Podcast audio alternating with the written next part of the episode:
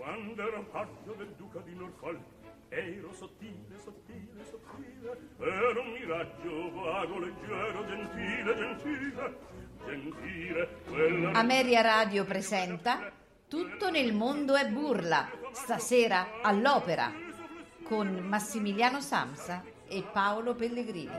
Quando ero paggio, ero sottile, ero sottile, ero un miraggio.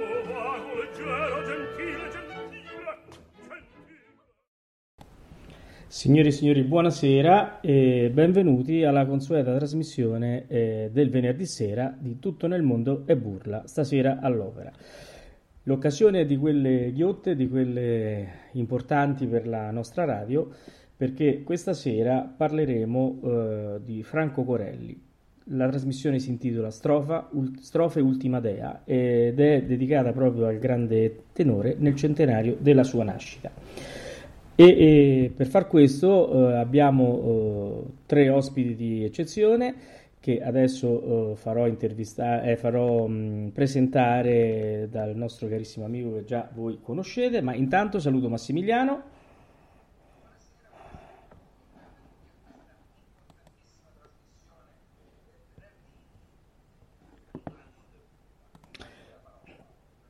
Comincia la presentazione dei graditissimi e importantissimi ospiti.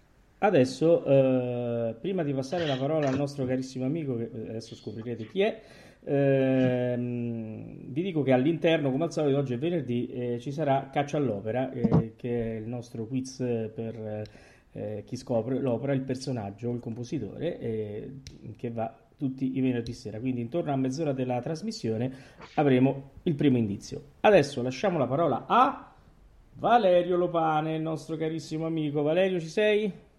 Certo che ci sono. Buonasera Paolo, buonasera Massimiliano. Buonasera, Valerio. Che non si può dire ospite, ormai è di casa. È uno della radio. Infatti ho detto, è un amico, è di casa ormai. Come è di casa, grazie, adesso ragazzi. Sentirete qualcuno che presenterà Valerio, a cui diciamo lascio la parola per dare il via alla trasmissione con gli altri ospiti.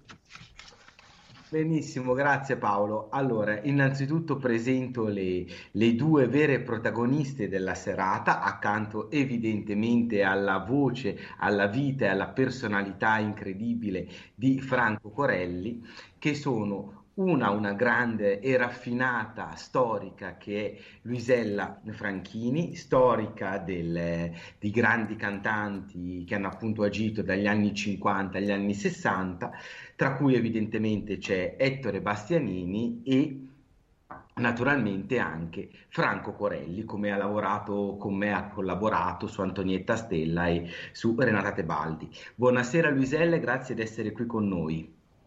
Buonasera a voi, a Paolo, a Massimiliano e ciao a te Valerio. Ciao Luisella, senti, colgo l'occasione anzitutto, visto che Valerio ha fatto un nome fondamentale per la nostra radio, Ettore Bastianini, per ringraziare l'Associazione Internazionale Ettore Bastianini che dà la possibilità di questa trasmissione tramite la vostra competenza e la vostra grande amicizia. Vi ringrazio ancora. Grazie a voi. Vai Valerio. Grazie a voi veramente. E poi invece una cronista di musica che appunto è Cetti Gentile Amenta. Ciao Cetti. Ciao. E benvenuta, che è preziosissima ed è la perla della serata, perché avendo conosciuto diciamo le due facce del maestro Corelli nella prima parte della sua vita come una raffinata ascoltatrice e nella seconda parte invece come cronista e possiamo dire senza timore di smentita come amica, avere la possibilità di vedere la complessità della figura di Franco Corelli. Diciamo che abbiamo deciso di iniziare questa manifestazione appunto in nome di Corelli con un primo ascolto che vuole per certi versi ripresentare anche il cammino artistico veramente unico nella storia del mondo della lirica, che è il cammino artistico di Franco Corelli. Lui si incominciò la sua carriera con un'edizione della Carmen, e proprio con l'aria del fiore vogliamo iniziare con gli ascolti. È tratta questa edizione da un film opera girato nel 1956 sotto la direzione di Nino Sanzogno. È stata scelta l'edizione in italiano, benché numerose siano quelle in francese, a cominciare dalla celeberrima edizione con Karajan e la sottolineazione di Karajan e con la Price, proprio perché il debutto e i primissimi anni di Corelli sono legati alla Carmen in edizione italiana. Quindi il fior che avevi a me tu dato è il nostro primo omaggio al nostro pubblico. Buon ascolto a tutti.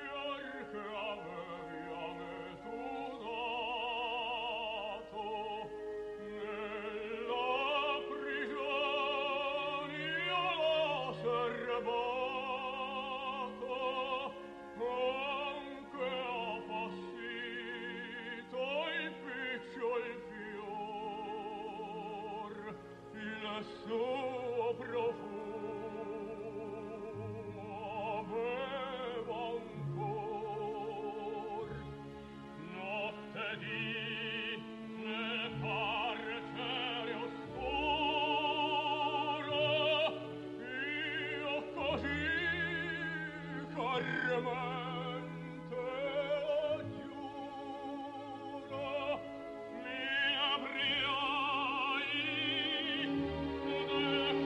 no.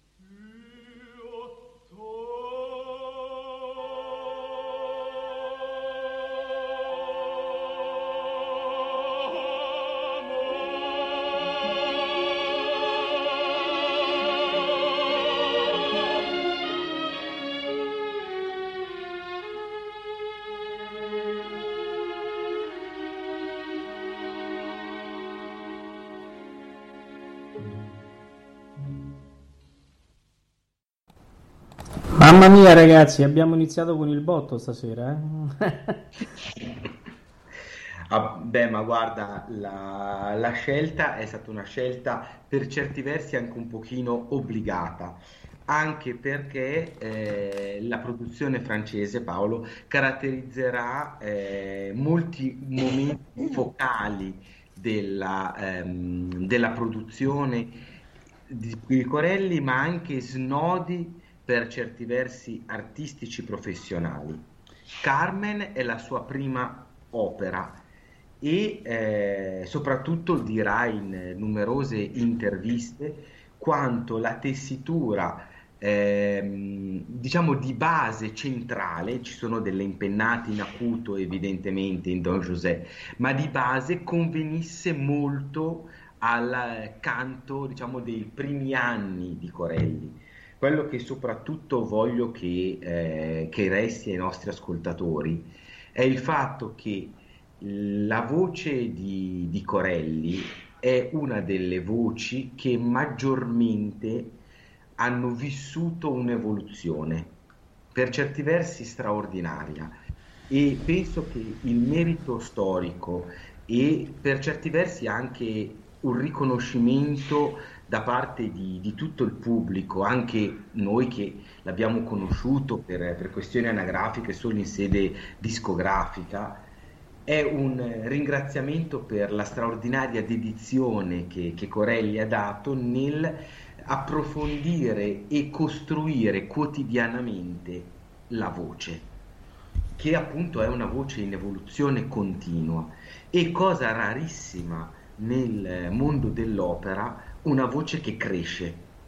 Di solito noi abbiamo dei cantanti che hanno delle doti naturali straordinarie, meravigliose, e che poi purtroppo con il tempo tendono a perdere valore, e quindi abbiamo dei grandissimi momenti che poi tendono a scendere. Corelli è uno dei pochissimi casi in cui la dote naturale, pur straordinaria, è la base su cui poi lui costruisce. E questo lo ritroviamo proprio nei ruoli francesi, perché la prima è appunto Don José in Carmen. Il massimo livello raggiunto a livello stilistico della prima fase di Corelli sono appunto i celeberrimi Ugonotti di Meyerbeer, che è comunque, benché sia molto in ambito quasi francese come struttura e rossiniano perché è un grande opera molto particolare, lo consideriamo proprio produzione francese, e la figura di Raoul ne è sicuramente un caposaldo, e quindi giunge a questa vetta straordinaria che appunto sono gli Ugonotti. Dall'altra parte poi la evoluzione vocale lo porterà prima a creare il personaggio di Romeo appunto nel Romeo e Giulietta di Gounod, e la produzione ancora finale degli ultimi anni del Werther di Massenet, che sono delle opere che hanno come elemento comune sicuramente uno spirito fortemente romantico, ma richieste tecniche vocali diversissime, e questo mostrano proprio appunto quello che si diceva, una voce in evoluzione. Adesso lascio la parola a Luisella, che appunto presenterà il Cetti e l'inizio del contatto con Franco Corelli. A te Luisella, grazie. Grazie a te. Allora Cetti, tu hai avuto un grandissimo privilegio, hai conosciuto questo grande artista dal punto di vista artistico e anche però da quello personale. Tu l'hai ascoltato dal vivo, questo Franco Corelli è stato uno dei grandissimi artisti del Novecento, e oltre alle sue eccezionali doti vocali, è rimasto nella nostra mente, era ammirato nei teatri per la sua capacità di immedesimarsi nei ruoli. In seguito lo hai anche conosciuto personalmente, cioè c'è questa conoscenza fuori delle scene.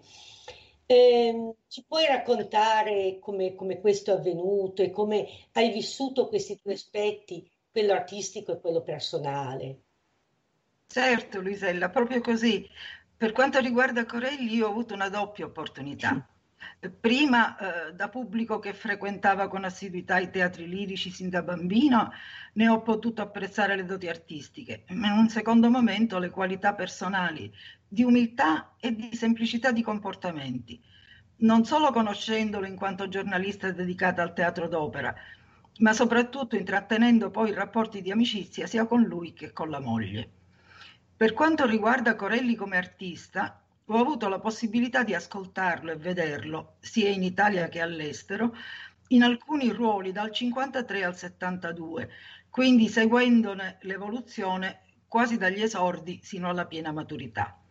Complessivamente sono stata presente in una quindicina di recite che lo vedevano in scena, certo non moltissime rispetto alle centinaia in cui si è esibito durante la carriera, ma comunque sufficienti per potermi rendere conto dell'importanza che questo tenore ha avuto nella storia dell'interpretazione operistica dal secondo dopoguerra. Corelli è artista talmente significativo per doti personali e per serietà e costanza di studio da influenzare ancora oggi i giovani artisti nel modo di affrontare i ruoli, non solo dal punto di vista vocale, ma anche per quel che riguarda l'aspetto scenico ed attoriale. È stato infatti un tenore che ha molto studiato e scavato ogni personaggio portato sulle scene, non soltanto sotto il profilo tecnico ed interpretativo dal punto di vista della vocalità, ma anche per quel che concerne un'accurata e intelligente esegesi del ruolo dal punto di vista drammaturgico più aderente a quanto voluto da compositori e librettisti. Come sai, lui diceva: se non senti scorrere nelle tue vene il sangue del personaggio che impersoni, che ci vai a fare in scena? Devi riuscire a fare in modo che il pubblico si emozioni, rivivendo attraverso te quello che l'autore ha inteso creare. È l'emozione che riesci a suscitare nel pubblico che dà un senso al sipario che si apre. Queste erano proprio le sue parole. Io avevo già intuito da spettatore che quel suo sapere rendere a ogni recita il personaggio così vivo e reale da suscitare nel pubblico veramente queste grandi emozioni, e non fosse dovuto solo a capacità istintiva di sapere stare sul palcoscenico, oltre alle eccezionali doti vocali che tutti abbiamo ricordato.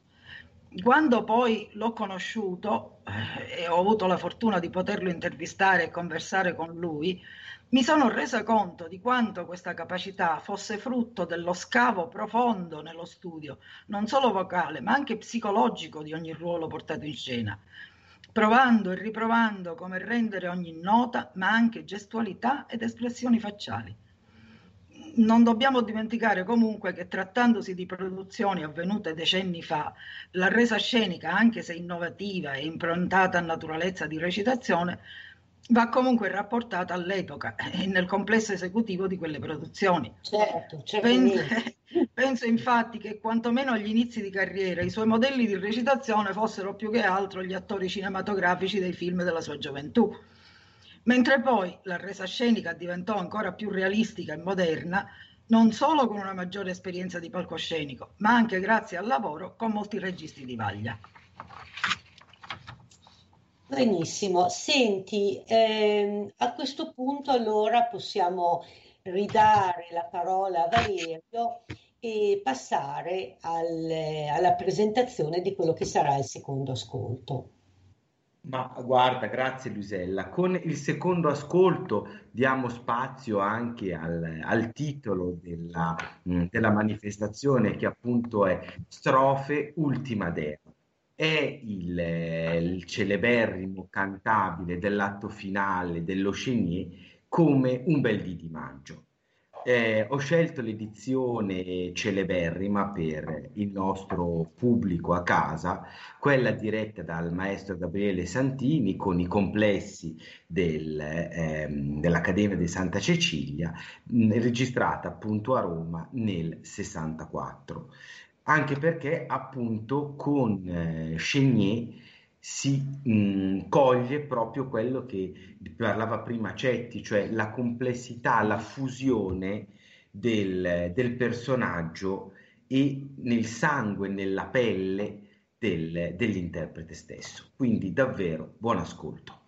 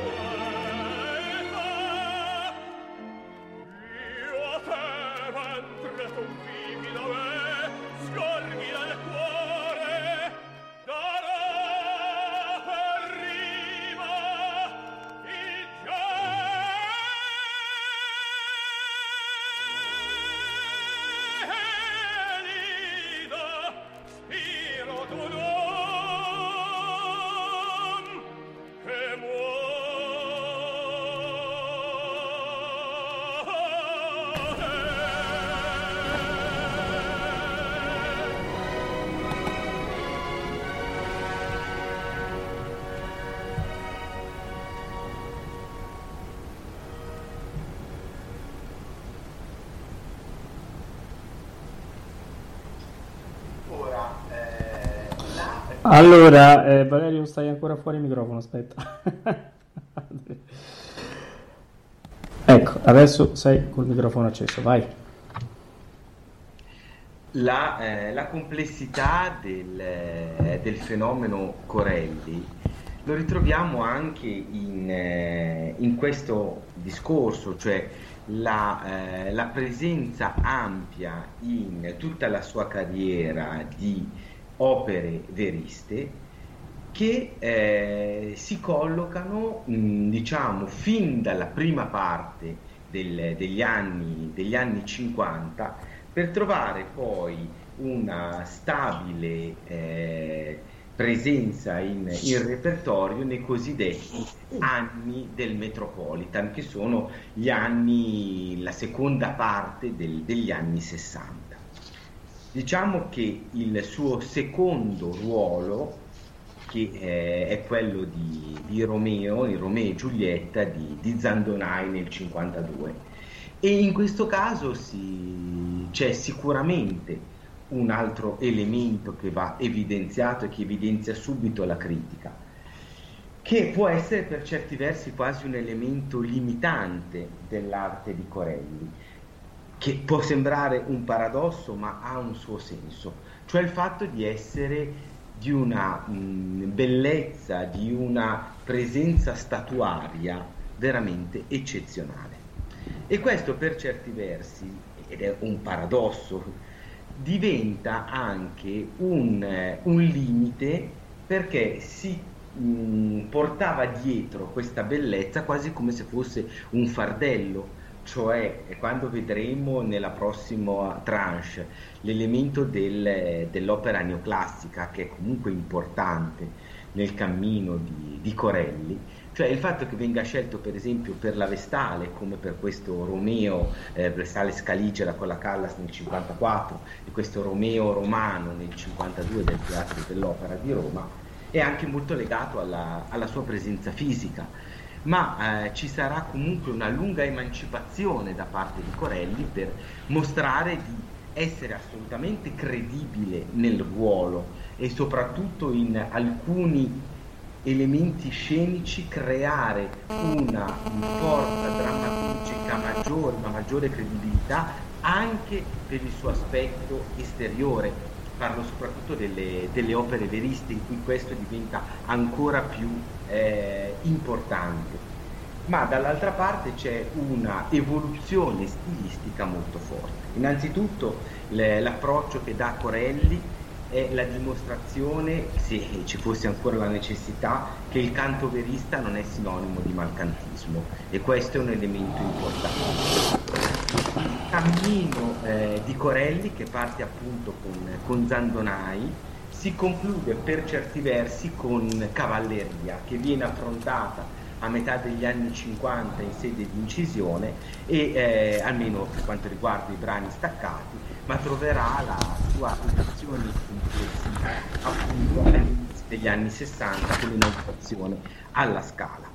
Dall'altra parte, altro caso simile è quello dell'Adriana, che entra in repertorio anche lì sempre nell'inizio degli anni 50 per trovare come punto focale e di svolta il 58, che poi rivedremo nella carriera di Corelli, che è proprio un momento di crescita, di chiusura degli anni, diciamo, della creazione di una sua maturità, che possono essere appunto i primi anni 50, per trovare poi nel 58 realmente la svolta con la celeberrima Adriana, l'Equilibriore del 58 del Teatro San Carlo, a cui vanno sicuramente aggiunti due grandi titoli.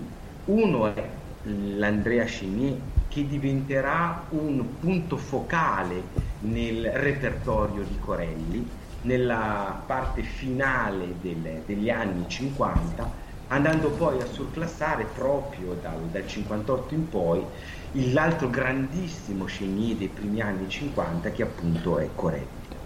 Ritroviamo poi la leggendaria Fedora del 56, che vede la direzione di Gavazzini e il contatto con Maria Callas alla Scala, edizione di cui si è molto favoleggiato, anche perché pare che esistesse un'incisione, cioè questa la aurea leggendaria, come poi se ne parlerà anche del Pirata, due opere di cui a oggi, ma temo ormai sia un pochino difficile pensare che si possa recuperare l'incisione live, diventano comunque due momenti cardine nella carriera di Corelli.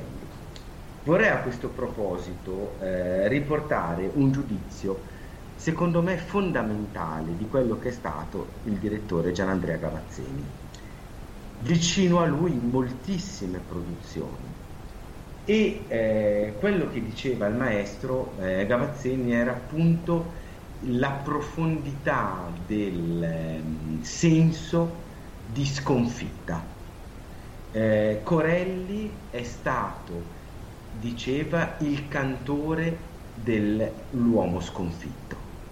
E questa sconfitta drammaturgica veniva vissuta in maniera profonda e in maniera devastante.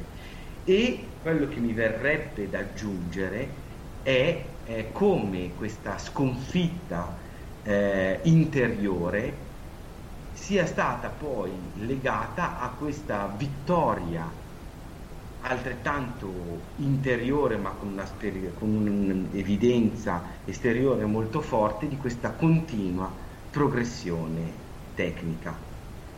e penso che sia un punto di grande riflessione. Senti Valerio, scusa, è proprio per quello che tu stavi dicendo, no? Ti volevo porre, diciamo, una cosa, un'attenzione, non so se sei d'accordo con me. Hai notato dal primo ascolto, no? Sì. Parliamo del 56 a questo del 64, come la voce di Corelli, oltre a maturare in maniera fondamentale, cioè c'è una maturazione molto molto importante, sì, riesce tecnicamente a gestire le parti, cioè quindi i ruoli, in maniera, sembra quasi con un'imbarazzante semplicità, e questo io lo noto soprattutto quando abbiamo sentito adesso Un bel dì di maggio, quando lui fa i pianissimi, quando lui fa i piani. Nei sì, tenori si sente una differenza di voce, vedi Pavarotti, vedi Domingo, vedi Carrera, certo, che lui invece non fa notare, lui non snatura il timbro, il colore, diciamo la grana della voce. Lui, questo è secondo me un campanello, è una spia di quanto lui tecnicamente fosse maturato e di quanto fosse intelligente la sua interpretazione. Ma guarda, questo sicuramente, ma lo percepisci, tanto facciamo una piccola anticipazione, me l'avrei detto dopo ma lo dico adesso, non c'è assolutamente problema. Questo lo percepisci in quella insidia terribile che è il finale di Celeste Aida. Sì. Allora, è uno, come viene più volte riconosciuto da Pugliese, ma anche da Celletti, è l'accanimento della ricerca di perfezione nel pianissimo, lo ritrovi nel sì finale del Celeste Aida, che raggiunge solo appunto dopo la metà degli anni 60 quella timbratura, ma dall'altra parte quel sostegno che rende il suono presente ma impalpabile, che penso il più alto raggiungimento tecnico di Corelli. Veramente d'accordo.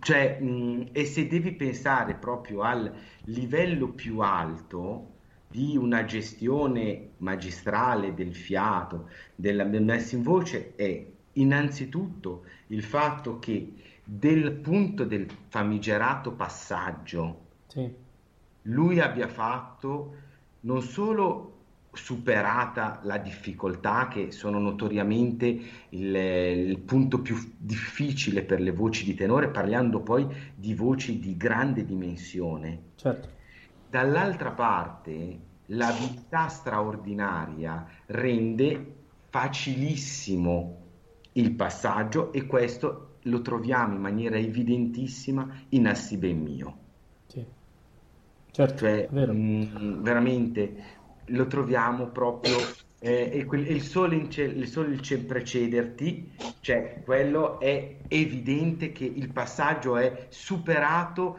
compreso e affrontato in maniera ineccepibile. Ti ricordi che diceva Mioli? La famosa la voce a cilindro? Esatto, cioè è veramente una voce, proprio bellissima l'immagine che fece appunto Lauri Volpi sulla Ponselle, ma è bellissima, c'è questa stele di granito, sì, che è meravigliosa, assolutamente, sì. E in più abbiamo ancora la capacità di avere questi assottigliamenti legati poi al momento invece fulminante che era la prestanza dell'acuto, esatto, cioè per questo abbiamo veramente una voce completa, sì, che ha potuto emergere appunto in un repertorio verista con una sensibilità enorme, e dall'altra parte anche in ruoli diversissimi, non soltanto nella produzione francese, ma come vedremo anche nella cosiddetta produzione belcantistica, sì, chiaro, del primo Ottocento. Certo. Ecco, io direi di passare la parola ancora a Luisella per la seconda domanda alla nostra cara Cetti. Allora, io devo premettere una cosa, quando Valerio spiega queste cose io sono sempre incantata, anche perché è di una chiarezza cristallina. Dopo questa spiegazione vorrei fare una piccola nota leggera prima di passare a Cetti, riferendomi al discorso estetico della prestanza fisica di Corelli, che Valerio diceva a volte era quasi un peso, ricordando, l'avevo già detto anche in un'altra occasione, quel famoso critico della Scala che diceva che si poteva capire quando in scena ci sarebbero stati Corelli e Bastianini senza leggere la locandina dai binocoli che sparivano immediatamente dalla biglietteria. Chiusa parentesi. Allora, Cetti, la seconda domanda riguarda proprio la capacità, il valore, la profondità dell'immedesimazione dei ruoli che aveva Franco Corelli. Tu l'hai visto, l'hai potuto apprezzare e volevo sapere da te, prima di tutto, in quali ruoli l'hai visto, ma quali sono i ruoli che tu ricordi con maggiore emozione fra quelli interpretati da Franco Corelli?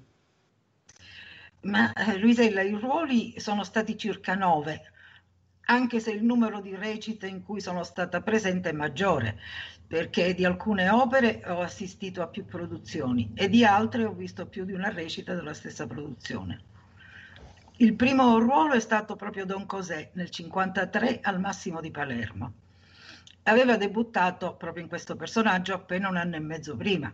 Si avvertiva che non era ancora del tutto padrone di quel torrente di suono che gli usciva dalla gola, ma il temperamento faceva presagire che se avesse imparato bene a controllare bene la voce avrebbe fatto una carriera di prim'ordine. Poi lo riascoltai nel 1957, sempre a Palermo, per uno Chénier indimenticabile. E fu proprio questo il ruolo nel quale mi fece appassionare al teatro d'opera, e quello le cui emozioni non dimenticherò mai.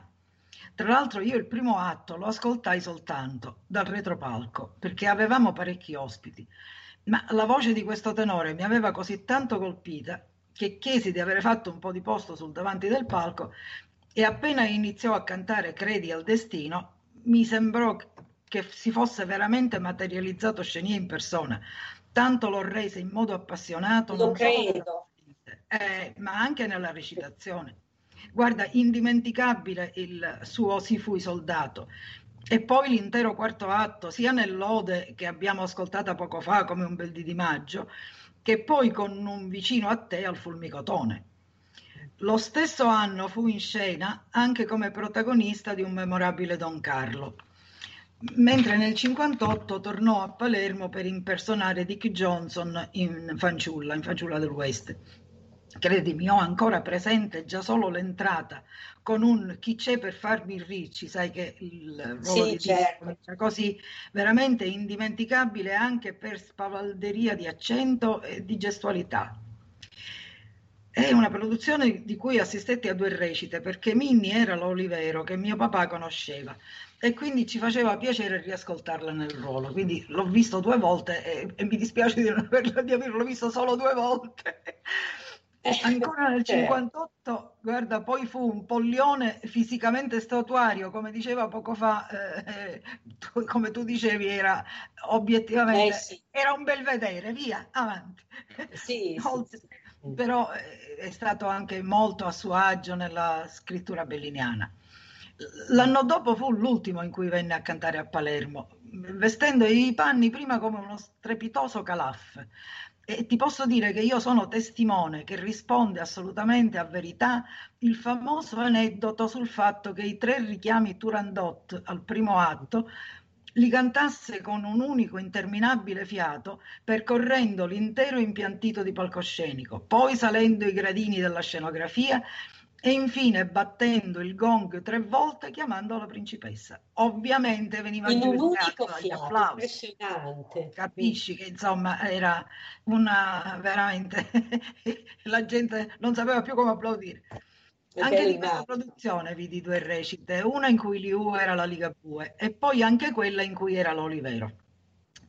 Ultima opera cantata a Palermo ancora nel 59, nuovamente una Carmen, di cui peraltro resta una documentazione sonora. Nel ruolo di Don Cosè io lo riascoltai ancora una volta nel 61 all'Arena di Verona, accanto all'Escamiglio di Bastianini proprio. 10 anni dopo assistetti al Galà di Amburgo, sai, quello famoso in cui cantò il primo atto di Bohème dall'entrata di Mimì, che era la Freni, e il quarto atto di Aida, sia la scena dei sacerdoti con la Cossotto che quella della tomba con la Ligabue. L'ultimo ruolo che gli ascoltai fu uno splendido Ernani all'Arena di Verona nel 72. Da allora sono dovuti passare ben 21 anni prima di avere l'occasione di conoscere il maestro Franco di persona. Poi però ho potuto frequentare i coniugi Corelli per 10 anni, quindi va bene così. Ecco, prima di ripassare la parola a Valerio, abbiamo parlato di ruoli. Devo dire che per me Franco Corelli è Manrico del Trovatore e Pollione della Norma, e sono i due ruoli che per me lo identificano, in cui lo amo moltissimo. Prego Valerio. Allora guarda, io mi riallaccio immediatamente a quello che hai detto. Non è un mistero che se io devo pensare a Corelli, il primo pensiero, ma è una questione diciamo di imprinting, io penso a Pollione. È stato il mio primo Pollione nella celeberrima incisione del 60 con Serafina accanto alla Callas, e fu un regalo di Natale dei miei amatissimi nonni, e quindi quello c'è. Se io penso a Corelli io ho in mente veramente appunto Pollione. E direi che è un'occasione per risentire, perché è un brano celeberrimo in un'edizione diciamo leggendaria, in mia mano al fin tu sei, con la Callas e evidentemente la direzione di Serafine, edizione appunto del 1960. Un ribuon ascolto a tutti i nostri ascoltatori. Fra l'altro tu sai che è un brano che per me proprio in questa edizione ha un particolare significato. Certo, certo.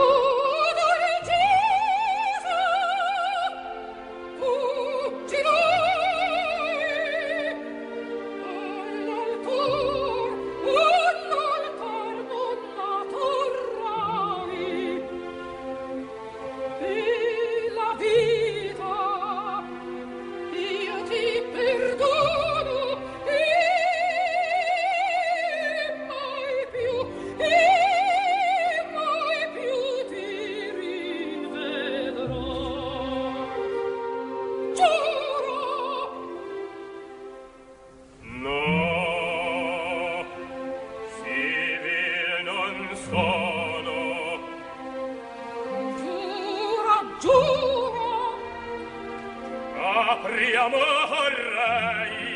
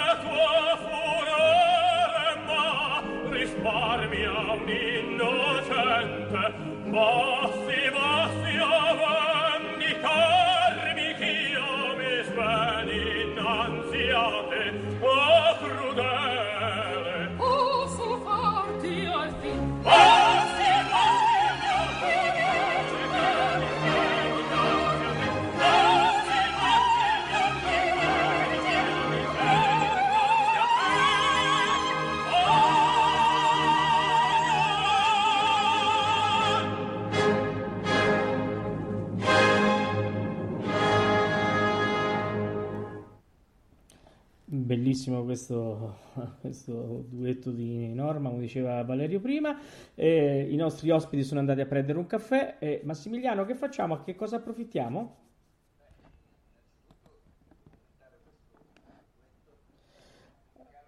Sì, aspetta un attimo, fermo lì. Fermo. Massimiliano? Sì. Eri muto, adesso vai. Ah, scusa, no, dicevo che questo duetto sarebbe, se fosse possibile incorniciare un brano musicale, questo meriterebbe una cornice di quelle straordinarie, perché veramente, come diceva Valerio prima, Corelli e Pollione, ma cioè, qui anche la Callas, quindi insomma qualcosa veramente di straordinario. Quindi Paolo, mentre i nostri amici ospiti sono a ricucitarsi... Sento la caffettiera a casa di Valerio che bolle, e adesso anche lui, Luisella si rega da lui, anche Cetti che sta un po' lontana, ma ce la faremo con i nostri potenti mezzi. Allora adesso... Noi mandiamo questa sera tutti e tre gli indizi uno appresso all'altro per non interrompere poi della trasmissione, che è interessantissima. Allora, come diciamo sempre, i titoli ve li diamo con gli indizi, ma se c'è una caccia all'opera dove veramente il titolo è veramente è proprio in questi indizi, è proprio qui, su questi, veramente già ci insultano, però pazienza.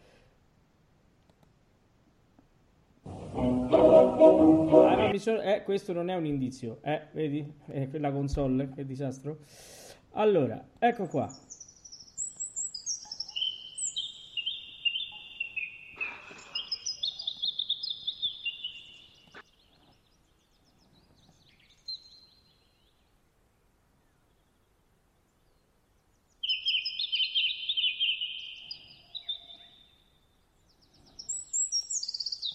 Primo indizio, mi pare che già qui il titolo è chiaro. Vedo che Valerio, mentre beve il caffè, fa segno che ha già capito. Adesso aspetta Valerio che ci abbiamo altri due indizi.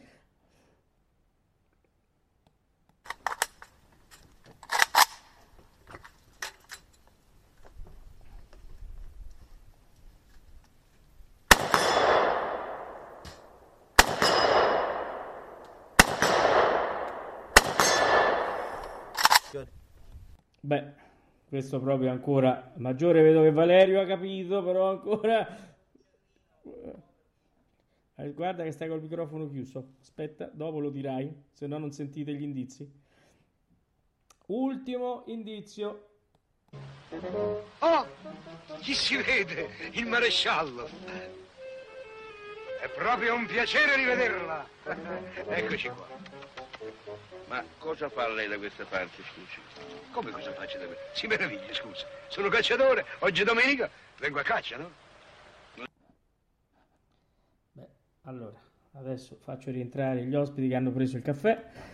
Allora, non dite niente, mi pare che qui l'opera è chiara. Ecco, vedi, Lopane, Valerio sta buono, zitto, non dice niente. Luisella fa segno che ha già capito. Cetti pure la vedo che ormai ha già capito l'opera, l'unico che non avete capito siete voi, pazienza. Adesso arrivano gli insulti, Massimiliano.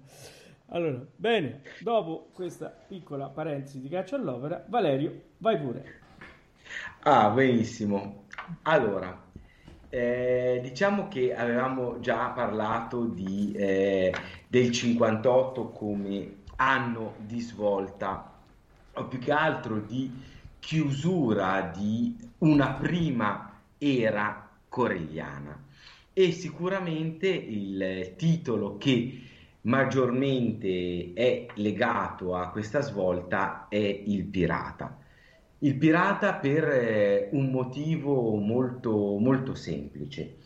Si è molto favoleggiato su questo titolo, anche perché non abbiamo purtroppo testimonianza, il che è gravissimo, perché se per la Callas, che poi rifece in situazioni artistiche meno interessanti, esiste comunque una testimonianza, purtroppo non abbiamo la parte di Gualtiero, di Corelli e di Ernesto di Bastianini, che è una mancanza veramente tragica delle cose che potrebbero essere ascoltate oggi, anche perché Corelli esce vincitore di una parte concepita per Giovan Battista Rubini, che puntava tantissimo in zona acuta e sovracuta.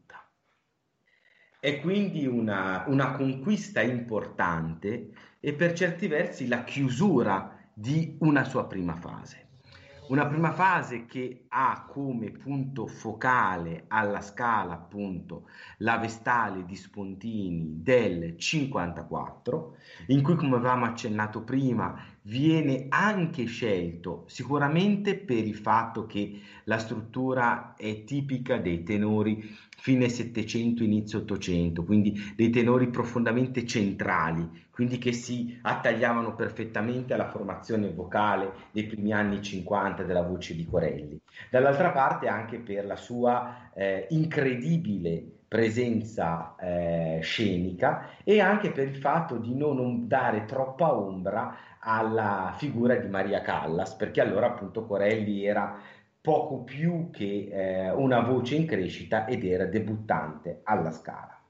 L'anno prima aveva debuttato Pollione, che diventerà poi uno dei suoi ruoli determinanti nella seconda parte degli anni 50 e nei primi anni 60, e soprattutto a fronte di questi ruoli, diciamo, romantici, neoclassici, grande spazio va anche dato ai due ruoli appunto belliniani, cioè laddove nel Pirata rinasceva con lui il canto cosiddetto angelicato di Rubini, e assolutamente non era un approccio così aereo, ma un approccio sicuramente più drammatico, ed è proprio per questo che ci dispiace non avere una testimonianza. Dall'altra parte rinasceva anche quello di un canto più bronzeo, come quello di Donzelli, che era invece il primo esecutore di Pollione. Ugualmente grandissime sono le creazioni donizettiane, che sono anche in questo caso molto, molto particolari, perché se da una parte con il Poliuto nel 60, sempre accanto alla Callas, si conclude per così dire il ciclo dell'acquisizione della parte più alta del pentagramma, con quella maturità e quella spavalderia che caratterizzerà appunto i primi anni 60 della carriera di Corelli, dobbiamo aspettare invece l'inizio degli anni 70 in ambito americano per il suo debutto in Lucia di Lammermoor, che rimarrà un'opera per certi versi poco nel repertorio di Corelli, ma sicuramente un grandissimo Edgarus, molto eroico, ma quello che ha comunque Corelli, pure nella sua particolare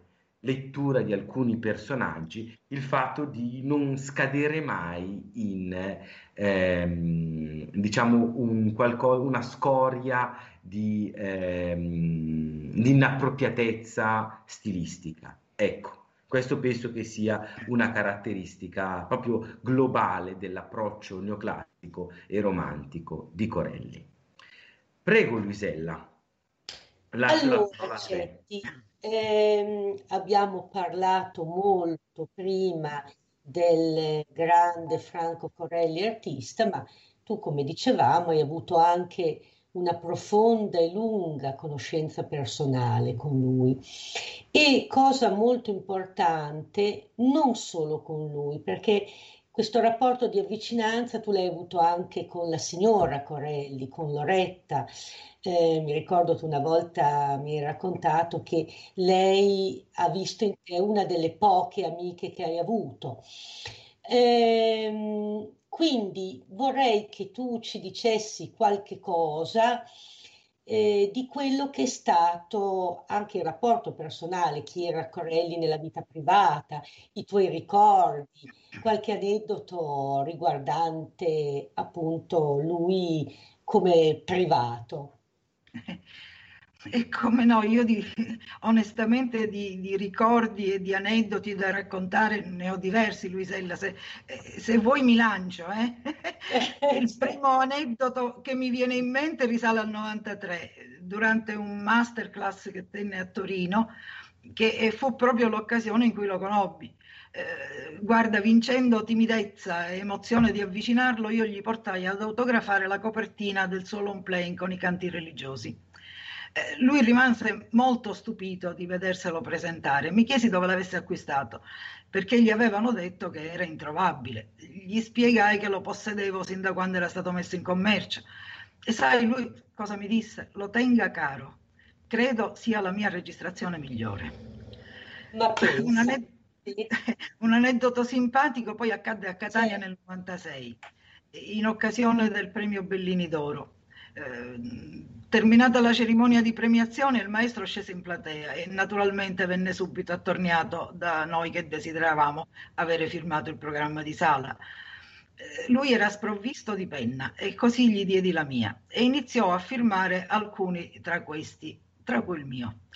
Un tizio che era in coda anche lui, con molto poco garbo, mi si rivolse dicendo: lei il programma l'ha avuto firmato, vada via.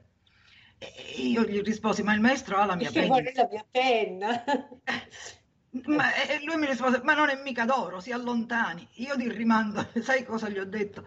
Lei è pazzo se pensa che io lascerei una penna che ha tenuto tra le mani il maestro. Giusto. Senti, che aveva seguito questo dibattito e quindi mi guardò, continuò a autografare qualche altro programma, dopodiché mi sorrise ridendomi la penna. Sai che cosa mi ha detto? Ecco, gliela restituisco così non facciamo arrabbiare più nessuno. Io ovviamente conservo ancora quella penna di valore. Sino al 98 i nostri incontri sono stati occasionali, limitati a una conoscenza formale, anche se io da tempo ero riuscita a intrattenere una bellissima amicizia con Liliana, la sorella del maestro, e fu proprio in occasione della prima edizione del concorso Corelli ad Ancona nel 98, dove io ero presente per seguire i lavori come giornalista, che il nostro rapporto mutò radicalmente, grazie anche alla mia cara amica Nita, e anche il maestro Franco e la moglie. Si chiacchierava commentando la prima... la signora Corelli in quell'occasione? No, l'ho conosciuta nel 93 quando sono andata al master. No, nel 98 già ci eravamo rivisti tante volte. No. Chiacchieravamo commentando la prima giornata del concorso e mi accorsi che ogni tanto il maestro mi guardava. A un certo punto mi disse: signora, so che lei mi ha ascoltato cantare e che mi apprezza, mi dica di più. E così io gli raccontai quello che vi ho detto poco fa, e cioè che pur avendolo già sentito dal 1953 mi ero poi interessata alla sua voce e alle sue interpretazioni nel 1957, in occasione di un'oceania a Palermo, appunto, in cui il primo atto avevo solo ascoltato ma non l'avevo visto. Gli ho raccontato tutto questo discorso. La sua voce mi aveva talmente colpito che ho chiesto di farmi un po' di posto ed ero rimasta incantata veramente da come lui aveva interpretato Chénier. Dal che gli dissi: guardi, io la considero il mio pifferaio magico che mi ha catturato al mondo dell'opera, ai cui spettacoli assistevo ma senza un vero interesse.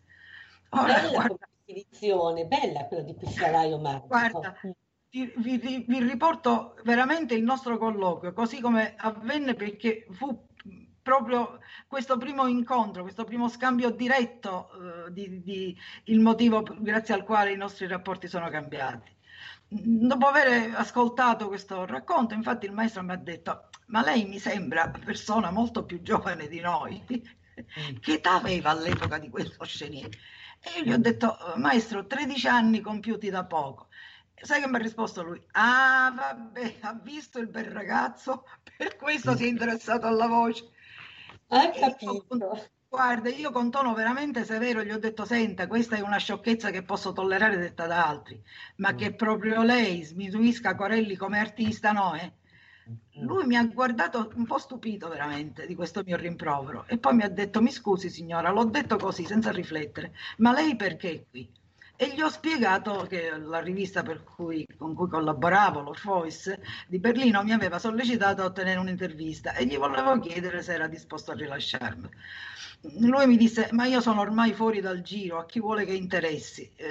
Dico, maestro, se me l'hanno chiesta vuol dire che sono convinto interesserà. Mi fece un sospiro perplesso e poi mi disse: mi ci faccia pensare, le darò una risposta, vediamoci domani mattina nella hall dell'albergo. Per farla breve me la concesse, rimase soddisfatto delle domande e poi dell'articolo. Ovviamente la rivista andò a ruba e finì che di interviste ne abbiamo fatte tante. Iniziò così questo rapporto nostro che presto divenne di amicizia e poi veramente confidenziale sia con lui che con Loretta. Guarda, dell'aneddoto simpatico della serata Corelli a Parma nel 2002 ricorderai che ne ho già un po' parlato nella...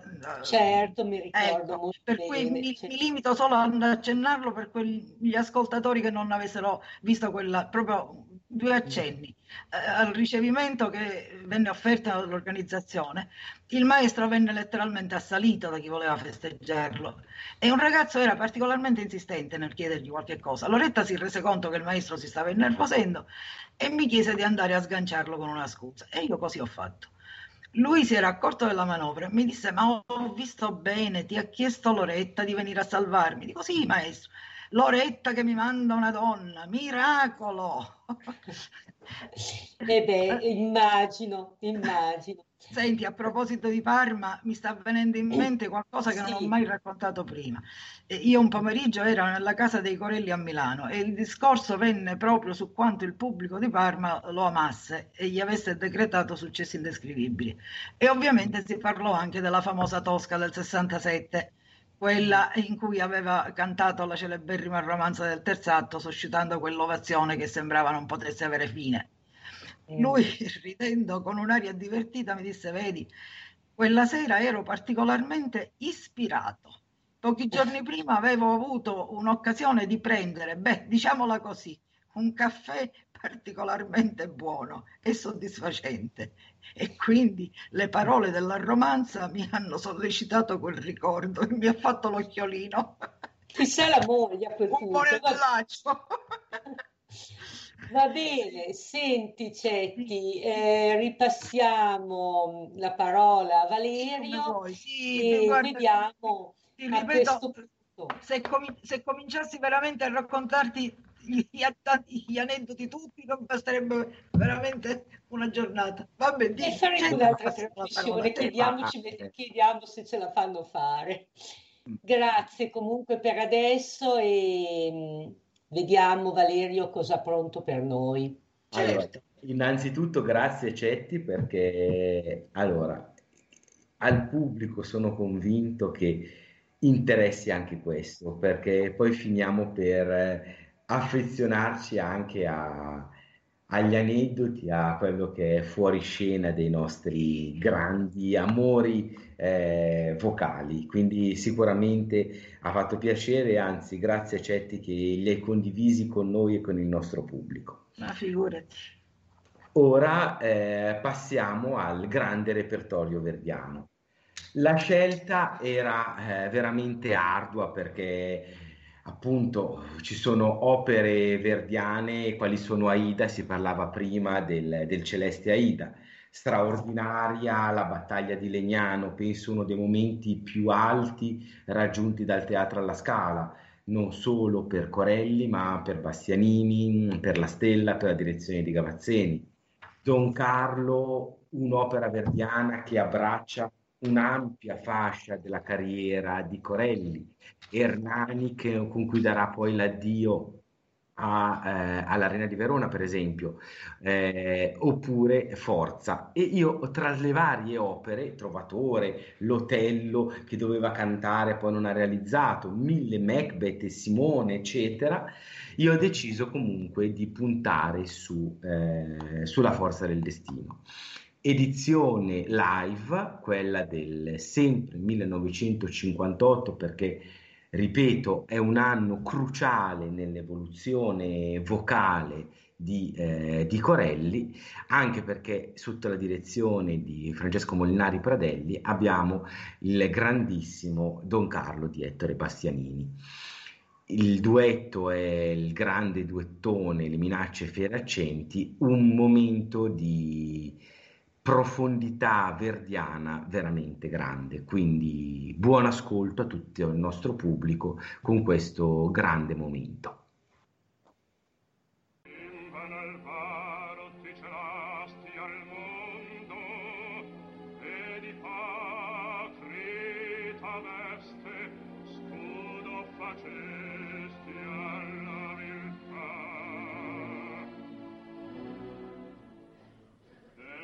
Strove t'ascondi, ma ti fa la via all'odio e la sete di vendetta.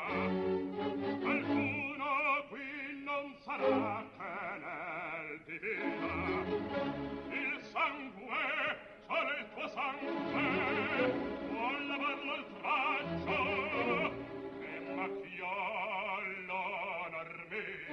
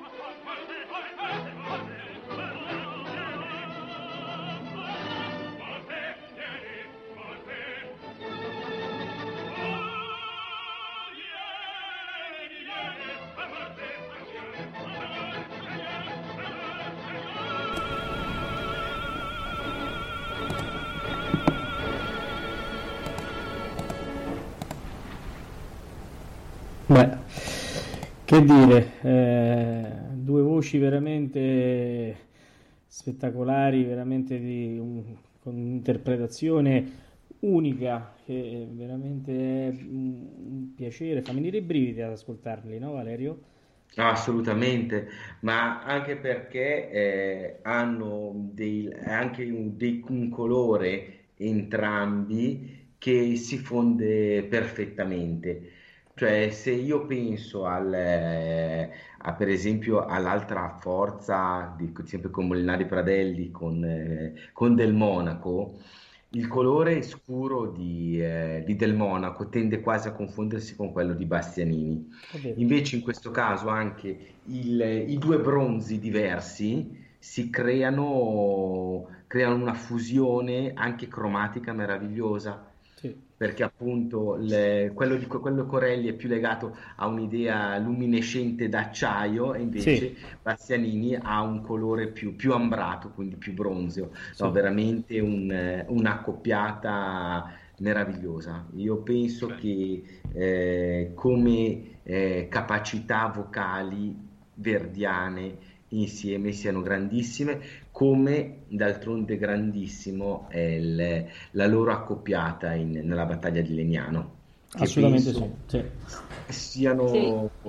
Cioè, se io devo pensare ma semplicemente a tutta la scena iniziale della battaglia di Legnano, cioè magnanime prima delle città, cioè già lì entra come la pia materna mano, ma braccia d'esultanza. Ecco, quel blocco per il recitativo, la pia materna mano di Corelli e amabraccia d'esultanza di Bastianini, sia nella costruzione verdiana, che è per certi versi anomala, questo ampio recitativo a magnanime prima delle città lombarde con cui apre Corelli, il suo cantabile e, chiamiamola, la cabaletta dell'aria che è affidata a Bastianini con la direzione di Gavazzeni, penso che sia uno dei più alti momenti verdiani di sempre. Sì, concordo perché, come dicevi tu adesso, i due timbri, ma anche i due stili, no? Hanno un modo di porgere, una capacità di veicolare le loro voci non semplici, perché erano di fiumi in piena, e loro invece con la loro tecnica, ma con il loro gusto musicale, parliamo anche di gusto musicale, ci vuole anche questo, loro hanno portato avanti il loro canto con un gusto musicale non da tutti, e quindi interpretavano, coloravano, erano due pittori della lirica, diciamolo veramente. Assolutamente. Sì. Bene, che ci proponi adesso, Valerio? Allora, come ascolto vi propongo, sempre per concludere il nostro cammino, una grandissima pagina pucciniana, che è appunto il Nessun Dorma, dell'ultima inaugurazione scaligera del 7 dicembre del 64 sotto la direzione di Gianandrea Gavazzeni. Anche in questo caso una insolenza vocale di Corelli veramente notevole, quindi un grandissimo Nessun Dorma. Bene, ascoltiamo.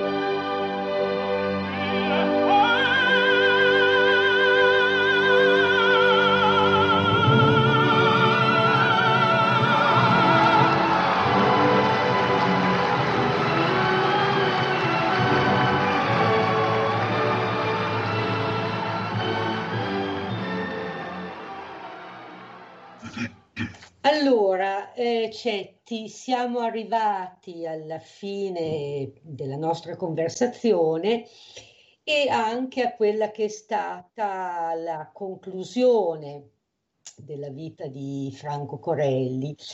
Ecco, vorrei che tu ci dicessi due parole, ci raccontassi appunto questi ultimi anni e dicessi anche qualcosa di quello che è stato il rapporto comunque con la donna che gli è stata vicino tutta la vita, Loretta, sua moglie. Tu che li hai conosciuti e sei stata amica di entrambi.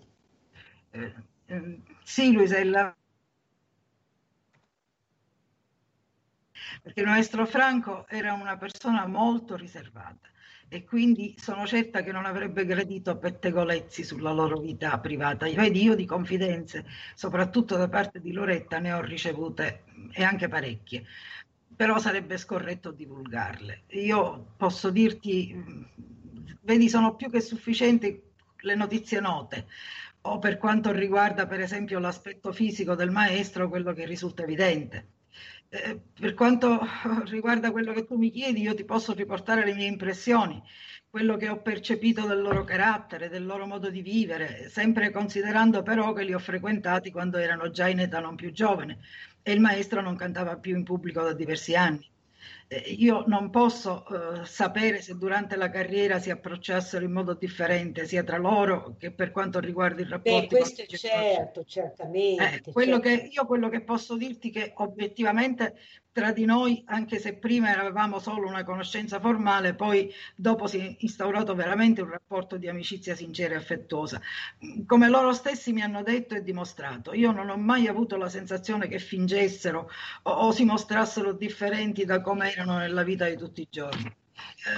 Qualcosa però te la voglio dire. Per esempio, dal momento che non ne faceva un mistero, ti posso confidare che per esempio il maestro si lamentava del fatto che la casa fosse molto in disordine. Diceva: la mia non è una casa, è un bazar dove non si sa mai dove sono le cose che stai cercando. Un'altra cosa che non posso nascondere, che mi ha stupito e un poco addolorata, vedere che il maestro nel quotidiano, al contrario che in gioventù, appariva spesso piuttosto trasandato nel vestiario, di cui si curava oramai più che altro solo se aveva qualche occasione in cui si doveva presentare in pubblico, sai, serate in suo onore, eccetera. Certo. Tra l'altro a questo bisogna aggiungere che, come tu sai, dalla seconda metà degli anni 60, primi 70, quando inserì nel repertorio opere come Romeo e Giulietta, Werther, per apparire scenicamente ancora più credibile in questi ruoli, lo avevano persuaso a perdere peso. E questo pensiero di volere dimagrire divenne una sorta di fissazione. Aveva fatto veramente suo il famoso detto: la magrezza è salute. E una volta mi ha raccontato che oramai si nutriva quasi solo di minestrone di verdure, anche se poi, quando cenava in compagnia, si faceva tentare da manicaretti, soprattutto della cucina marchigiana. E io stessa, se hai 2 minuti, ti racconto una cosa graziosa. Io sono stata vittima di questo suo apprezzare le specialità marchigiane. Guarda, eravamo a cena, lui, Loretta, il maestro Tosi, che stava curando la mostra dei costumi della Callas, e io. E ci eravamo riuniti proprio perché avrei voluto organizzare una mostra itinerante dei costumi di scena del maestro Franco, ipotesi che poi non è andata in porto perché non era chiaro dove si trovassero conservati, se a New York o nella cantina di Milano. Il maestro ordinò una zuppa di pesce all'anconetana e mi disse: devi prenderla pure tu. Devi sapere che io sono intollerante all'aglio, per cui chiesi al cameriere se nella pietanza ce n'era e lui naturalmente mi disse di sì. Allora spiegai che non la potevo ordinare perché poi sarei stata male. Il maestro non sentì ragioni e mi disse: se mi vuoi bene la devi mangiare. E tu l'hai mangiata? Guarda, insistette talmente che alla fine io ho ceduto, però naturalmente passai una nottata tremenda. D'altronde io vorrei sfidare chiunque a poter contraddire l'artista che è il mito assoluto, il mito artistico assoluto della tua vita, e ti chiede un piccolo sacrificio come un'indigestione certa. Perché ti ho raccontato questo? Per dirti che come lui certe volte mostrava un lato un po' fanciullesco del carattere. Io questo, se ti ricordi, lo avevo già evidenziato nella trasmissione precedente, dove dicevo appunto che lui poteva immedesimarsi in quei ruoli anche perché trasferiva i suoi sogni, la sua fantasia nell'immaginare come presentarli. Un atteggiamento come quello che ti ho raccontato confermano che non fossi troppo lontano dalla realtà. Certo. D'altra parte io sono convinta che tutti i veri artisti sono spesso dei bambini cresciuti più nel fisico che nell'anima. Questa mania di... Oddio. La forma delle labbra, per esempio, che da piene ben disegnate erano diventate sottili, e lasciava perplessi e in certo qual modo addolorati constatare come le guance si fossero scavate, tante che in molti hanno pensato che fosse affetto da un brutto male, cosa che in effetti non era. Guarda, però il fatto, per esempio, che lui si dispiacesse del fatto di avere perso ben 7 centimetri in altezza, cosa normalissima mano a mano che l'età avanza, però se ne dispiaceva, e allora questo mi fa pensare che in fondo rimpiangesse il suo aspetto degli anni giovanili. Quella che invece era rimasta veramente praticamente intatta era l'agilità di movimento, scendeva e saliva le scale come un giovanotto. Io però non sono convinta che questo insieme di trasandatezza fosse dovuto al fatto che si era lasciato andare volontariamente per scelta. Credo che si fosse un po' rassegnato a non curare come prima l'aspetto, il vestiario, per una effettiva considerazione nei confronti di Loretta, che non si era ripresa del tutto dalla frattura per cui era stata operata in America, tanto da camminare aiutandosi col bastone. Certo. E dunque penso che Loretta non fosse più in forze per prendersene cura, o magari c'entra anche la scelta di un quieto vivere, visto che Loretta, essendo vissuta prevalentemente tra viaggi e alberghi, io non credo che sia mai stata una donna di casa. Comunque, a proposito di Loretta, va detto che pur avendo mostrato nei miei confronti un atteggiamento di serenità e poi di amicizia, tanto come tu hai ricordato da dirmi, io nella vita ho avuto non più di 3-4 amiche vere e tu sei una di quelle, io ho potuto constatare che in effetti di carattere non è che mi è sembrato che fosse molto dolce né accomodante. Se prendevi in antipatia una persona diventava dura, talvolta sgarbata, sino a mostrare il risentimento, soprattutto se si convinceva che le fosse stato fatto un torto. Certo. Ipotizzo, ma questo è un pensiero mio, che il forte attaccamento che il maestro nutriva per la sua famiglia di origine le desse la sensazione di venire messa in secondo piano, ma non era così. A me è sembrato invece che le fosse affezionato e ne rispettasse il giudizio sui giovani quando teneva corsi o master. Però se la fissazione del maestro era diventata quella di tenere sotto controllo il peso, quella di Loretta era quella di incaponirsi a volere fare credere di essere più giovane del marito. Su questo argomento, guarda, io ho assistito una volta a un piccolo battibecco tra di loro relativo a una partenza per l'America, da dove era stata programmata una serata in onore del maestro. Lui non aveva nessuna intenzione di andarci. Loretta allora gli disse: se tu non vuoi andare vado io. Al che lui: lo sai che non puoi partire perché non hai più il passaporto. E lei: me lo rifaccio.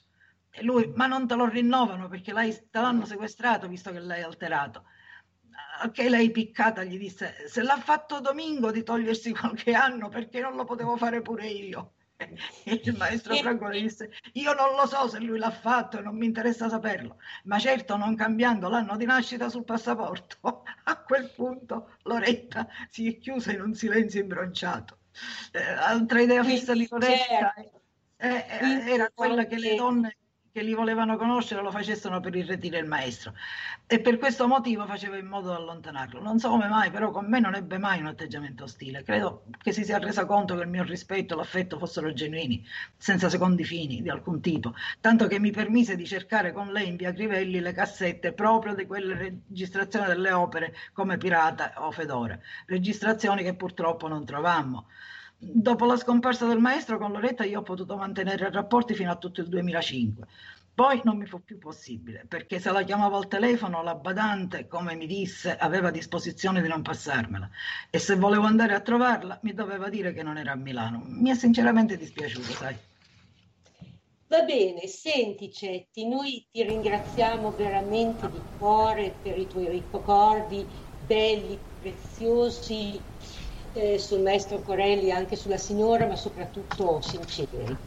Grazie e ripassiamo la parola. Grazie a te, cara. Allora, Valerio, due parole di conclusione, poi io e Massimiliano salutiamo mandando un ultimo brano che è una sorpresa un po' per tutti. Allora, non voglio assolutamente rovinare la sorpresa ai nostri ascoltatori. Quello che volevo appunto concludere è il grande messaggio di umano che dà Corelli alle nuove generazioni. Io amo molto lavorare sui cantanti del passato, ma l'elemento più importante è l'attualizzazione che la carriera di un grande cantante del passato fa oggi per le nuove generazioni. E il messaggio di questa volontà inesaurita di perfezionamento, di continuare a ascoltarsi, a incidere, a lavorare su se stesso, è veramente la lezione più importante che Corelli dà a tutti noi in generale come lezione di vita, ma soprattutto ai giovani cantanti per avere la possibilità di raggiungere mete veramente altissime. E penso che questo sia il più grande lascito che ha Corelli, al di là dell'aputo più o meno riuscito o della acquisizione tecnica straordinaria. Questo penso che sia veramente il messaggio più importante. Assolutamente sì, e condivisibilissimo. Massimiliano, allora noi intanto ringraziamo Cetti gentilmente per il suo veramente fondamentale apporto al ricordo del maestro Corelli. Ringraziamo i nostri Valerio e Luisella, quindi ormai di casa. Massimiliano, tu che dici? Io che cosa posso aggiungere a quella di questa sera, che è stata un excursus nella carriera di Franco Corelli, che avrebbe meritato ancora più tempo, però purtroppo il tempo è tiranno. Magari vedremo di rincontrarci nuovamente, anche se Valerio non lo sa, ma la trasmissione di martedì probabilmente lo avremo ospite nuovamente. Tu che ne dici, Paolo? Valerio sono... Perché abbiamo un... Io ancora non lo so. Tu non lo sai, però è il bello della diretta. È il bello fatta della diretta. Convocazione. Quindi non aggiungiamo altro, ma probabilmente sarà ancora una trasmissione dove sarà coinvolto Valerio e avremo due ospiti importantissimi anche loro, come quelli che abbiamo avuto stasera ovviamente, ma quindi la nostra trasmissione sta aumentando sempre di qualità con gli ospiti che riusciamo ad avere qui insieme a noi. Quindi auguro una buonanotte a tutti. Intanto io mi preparo perché ho la diretta del notturno questa sera. Abbiamo Vivaldi, siamo nella settimana di Quaresima, quindi cominciamo un po' una settimana nel periodo della Quaresima, non la settimana santa, della Quaresima, quindi andiamo già un po' con la musica sacra, quindi vivaldiana. Bene, allora, ringraziando ancora veramente Valerio, Luisella e Cettina, e te Massimiliano, andiamo con la sorpresa che io non annuncerei neanche. Perché dico, ma solo sì, dai, facciamola annunciare a Valerio. Ecco, allora su Valerio, avanti, su.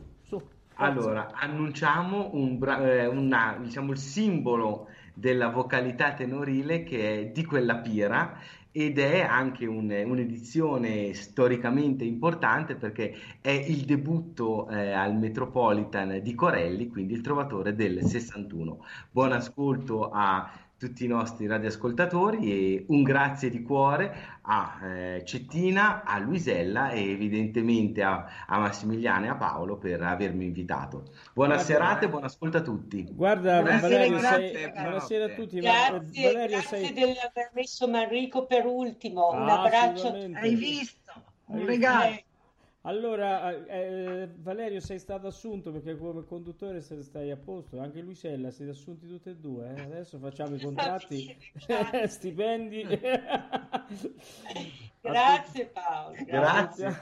Ascoltiamoci questo di quella pira fantastico.